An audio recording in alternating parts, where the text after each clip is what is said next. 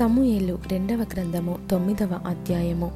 యోనతానును బట్టి నేను ఉపకారము చూపుటకు సౌలు కుటుంబములో ఎవడైనా కల్లడాయని దావీదు అడిగెను. సౌలు కుటుంబమునకు సేవకుడగు సీబాయను ఒకడుండగా వారు అతనిని దావీదునొద్దకు పిలువనంపిరి. రాజు సీబావు నీవే గదా అని అడుగగా అతడు నీ దాస్ట్రనైన నేనే సీబాను అనెను.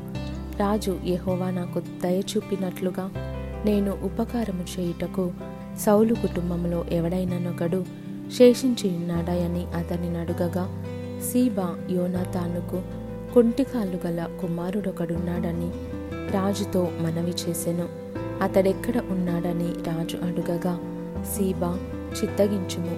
అతడు లోదెబారులో అమ్మీయలు కుమారుడగు మాకీరు ఇంటనున్నాడని రాజుతో అనెను.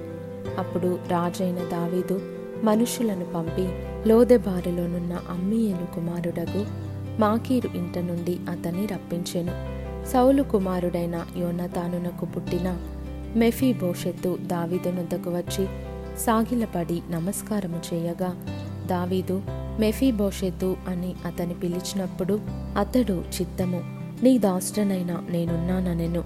అందుకు దావీదు నీవు భయపడవద్దు. నీ తండ్రి అయిన యోనతాను నిమిత్తము నిజముగా నేను నీకు ఉపకారము చూపి నీ పితరుడైన సౌలు భూమి అంతయు నీకు మరలా ఇప్పింతును. మరియు నీవు సదాకాలము నా బల్ల యొద్దనే భోజనము చేయుదువని సెలవీయగా అతడు నమస్కరించి చచ్చిన కుక్క వంటి వాడనైన నా ఎడల నీవు దయచూపుటకు నీ దాశ్రనగు నేను ఎంతటి వాడను అనెను. అప్పుడు రాజు సౌలు సేవకుడైన సీబాను పిలువనంపి సౌలునకును అతని కుటుంబమునకును కలిగిన సొత్తంతటిని నీ యజమానుని కుమారునికి నేనిప్పించి ఉన్నాను. కాబట్టి నీవును నీ కుమారులను నీ దాసులను అతని కొరకు ఆ భూమిని సాగుబడి చేసి నీ యజమానుని కుమారునికి భోజనమునకై ఆహారము కలుగునట్లు నీవు దాని పంట తేవలెను. నీ యజమానుని కుమారుడైన మెఫీభోషత్తు ఎల్లప్పుడూ నా బల్ల యొద్దనే భోజనము చేయునని సెలవిచ్చెను. ఈ సీబాకు పదునైదు మంది కుమారులను ఇరవై మంది దాసులను ఉండిరి.